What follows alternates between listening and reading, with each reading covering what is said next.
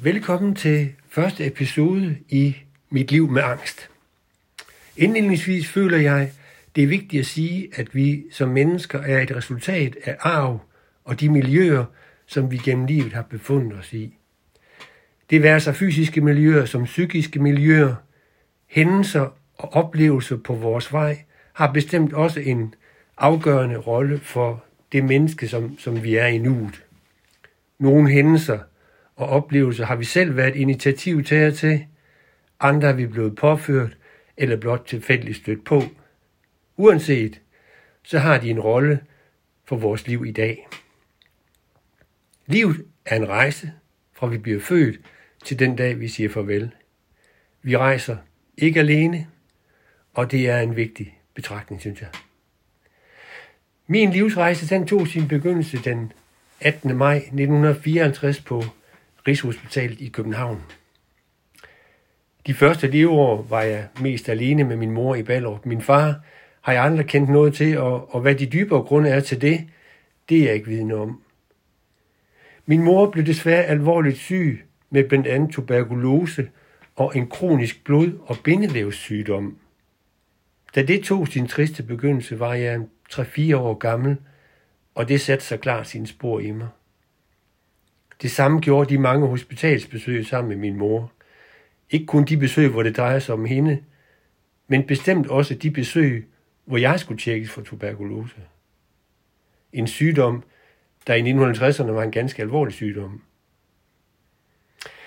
Jeg var meget bekymret for min mor. Jeg ville så gerne passe på hende, når vi gik hånd i hånd på vej til en undersøgelse. Jeg var så bange for at miste hende. Jeg havde jo, trods min alder, en klar fornemmelse af, at de ikke altid var god ved hende, når hun blev undersøgt. Det var i hvert fald det billede, der tonede frem ind i mit hoved. En gang jeg var med og skulle vente i venteværelset, så gik jeg ud og om til et vindue, hvor jeg kunne se min mor sidde på en briks. En sygeplejerske stod bag hende og støttede, mens en læge stak en slange ned i halsen på hende. Jeg for tilbage og råbte og skreg, mens jeg sparkede på den dør, som min mor var gået ind af. En mand, der også var i, i venteværelset, forsøgte at berolige mig, og da min mor kort efter kom ud, stærkt rød i hovedet, så krammede jeg hende fast og længe. Jeg glemmer det aldrig. Min mors sygdomme, de indebar, at det ofte skulle passes rundt omkring hos familie og bekendte i Grænsted, Vejle og Ballerup. På den måde der blev min tidlige barndom meget omskiftelig. I de udsendelser her, der vil jeg berøre nogle hændelser i min barndom, og det er som sådan ikke udtrykket af selve hændelserne, men mere det aftryk, som de satte i mig. Jeg var fra starten af mit liv en meget sårbar dreng. I Ballerup blev jeg passet øh, i nærheden af, hvor vi boede, mens min mor var på arbejde. I den sammenhæng har jeg ikke så gode minder. Jeg havnede blandt andet i kløerne på en dreng, der ikke ville mig det gode. Jeg kan give et par eksempler herpå. Det var sådan, at en gang om ugen kom en mand kørende med en frugtvogn forbi den karé, hvor, hvor vi legede. Og en dag, der rullede et større antal æbler ned fra vognen, og vi hjalp med at samle dem op. Og på et tidspunkt sagde min egen kammerat, vi tager et æble. Det gjorde jeg. Puttede det ind under blusen. Med det samme sagde han til manden og pegede på mig. Han har taget et æble. Jeg blev panisk, tog et bid af æblet og kastede det langt væk. Frugtmanden blev rasende og råbte efter mig, at politiet nok skulle finde mig. I lang tid sad jeg nede i kældergangen i mørke og frygtede det næste øjeblik. Frugtmanden frygtede jeg fra den dag og fremad. En dag der legede jeg ved gyngerne med den samme dreng. Pludselig gik den gynge i stykker, jeg sad på. Da viseverden kom, sagde han, og pegede endnu en gang på mig. Det var ham, der gjorde det. Inden viseverden nåede at sige noget, løb jeg min vej. Og viseverden som jeg ellers havde et godt og, og trygt forhold til, ham undgik jeg med stor frygt fremover. I samme karé blev jeg som sagt passet. Men det fik bræt en ende efter en episode, der trods alt endte godt. Reglen hos herr og fru Nielsen, der hvor jeg blev passet, var, at jeg skulle spise op. I mange tilfælde måske nok et sundt princip, men ikke lige i den situation, jeg havnede i. En middag fik vi kartofler og tyk brun sovs, og den dag, der kunne jeg ikke få den ned. Efterhånden som maden blev kold, blev sovsen tykkere. Jeg blev sat ind på et værelse med den besked, at jeg først kom ud, når jeg havde spist op. De boede ved jorden, og derfor var der ikke langt fra vindue til jorden. Der tog jeg en hastig beslutning. Jeg kravlede ud af vinduet og tog min trehjulede cykel og kørte væk. Hvad der efterfølgende skete i detaljer, kan jeg kun gisne om. Jeg husker, jeg cyklede væk, og jeg ikke ville tilbage. Jeg har et indre billede af, at jeg holder på en lille cykel foran den lokale købmand. Min mor blev vred. Og senere så gik vi hånd i hånd over til fru Nielsen, og der i døren, der blev der vækset nogle vrede ord. Det husker jeg tydeligt. Jeg blev ikke passet der mere. I den tid, så fulgte, der kom mine moster på skift og passede mig. Jeg havde en moster, der boede i København, og jeg havde en moster, der boede i Jylland. Med andre ord, så slog jeg ikke rigtig rod nogen steder, og det var svært. Når jeg boede i Ballerup, så var jeg en jydetamp. Og når jeg boede i Grænsted, var jeg en københavnersnude. Og prøv at høre, jeg var jo ingen af delene. Jeg var jo bare mig. Der var meget stor forskel på miljøerne i Ballup og Grænsted.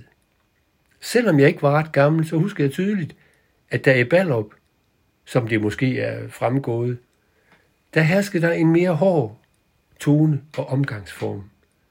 Når jeg skulle ud og lege uden for vores lejlighed, så var jeg aldrig sikker på, hvad der mødte mig. Jeg var aldrig i nærheden af en tryg kammeratskabskreds.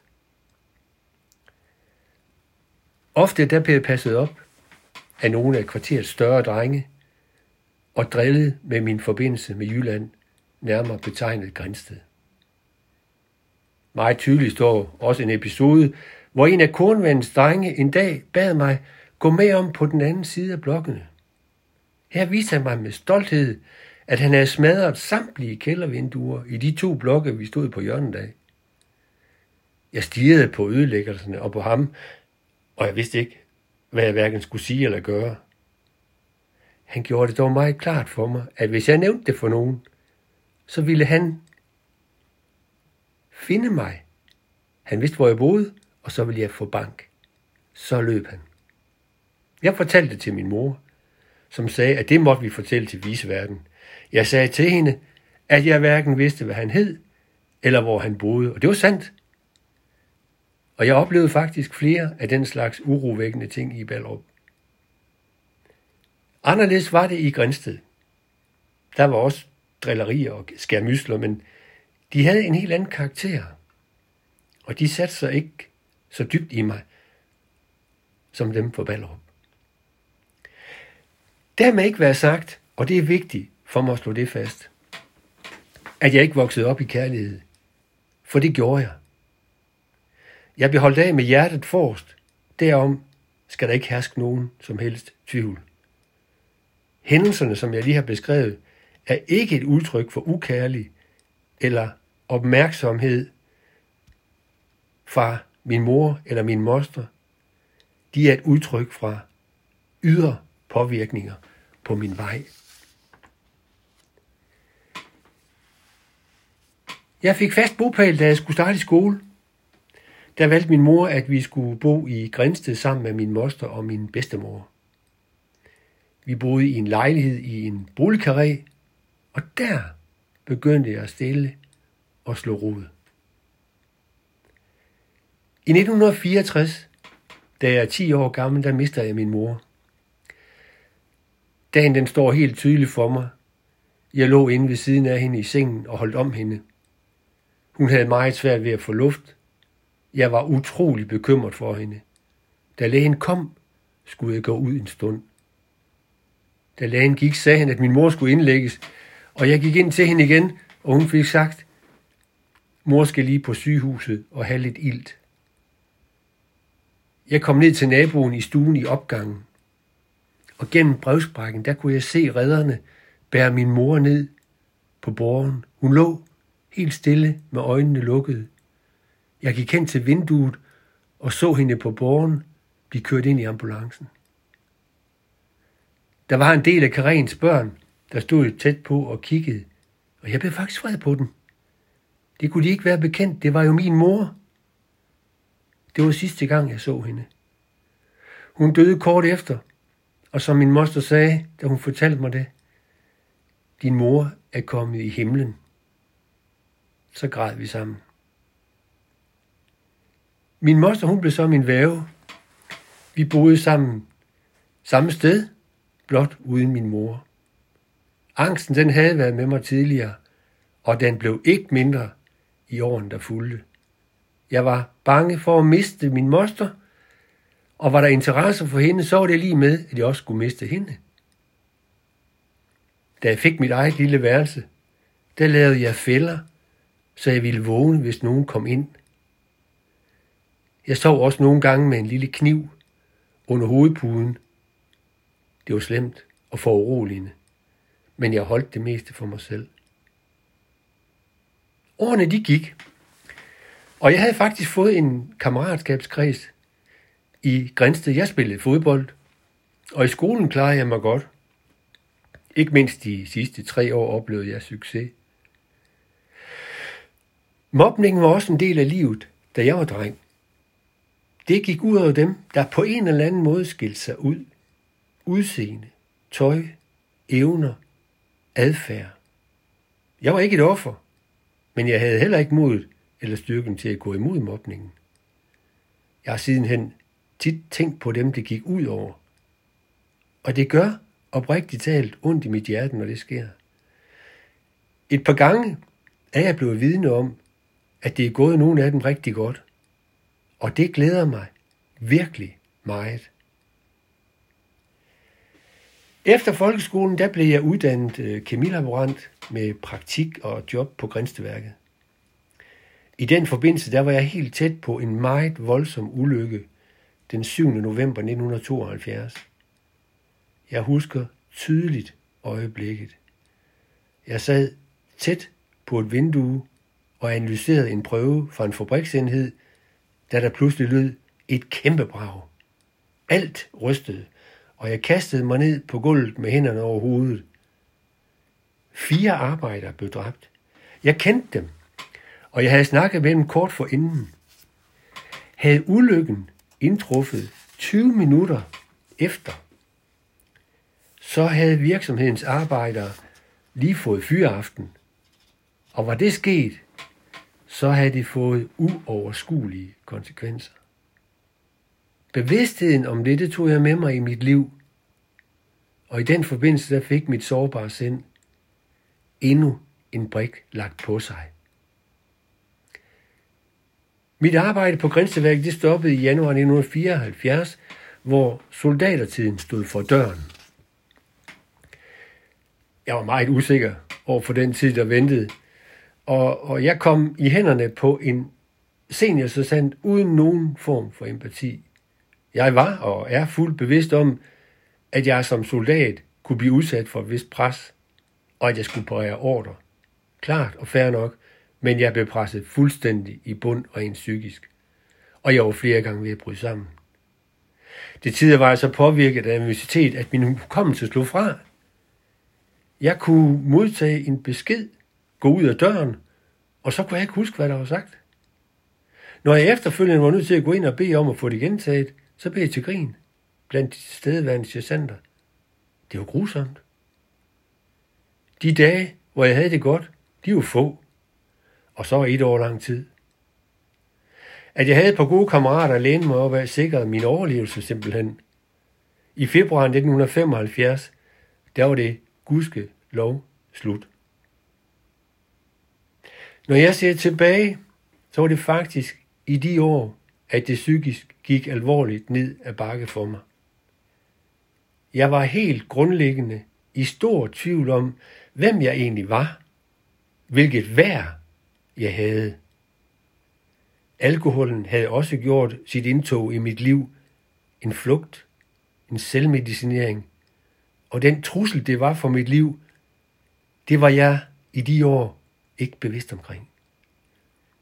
Først mange år senere indså jeg, hvor skadelig alkohol var for mig. En ny uddannelse skulle vælges, i og med at oliekrisen satte ind. Mit job på Grænseværket var sparet væk, og jeg valgte at tage på Rønshoved Højskole. Jeg havde min angstfyldte periode i militæret i helt frisk erindring, og det var tunge minder, der i den forbindelse fyldte mit sind. Måske kunne tre måneder i gode menneskelige rammer sætte mit sind lidt fri. Det blev også på rigtig mange måder nogle fantastiske måneder. Jeg oplevede intenst samvær, inspirerende undervisning, undervisere og forelskelse, men min usikkerhed og mit manglende selvværd fulgte med som en skygge, der lå tungt over mig. Og måden, som jeg forsøgte at takle det på, var set i livets lange bagspejl. Den dårligst tænkelige. Ofte tog vi turen til Gråsten og gik ombord i spritbådenes store udvalg af alkohol. Forsyningerne blev fragtet hjem i stor stil med mange fester som en naturlig konsekvens. Som et ungdomligt udgangspunkt i 1975 i en alder af 21 år, virker det måske ikke som særligt faretruende, men det var det for mig. Her slutter første episode. Måske høres vi ved i episode 2.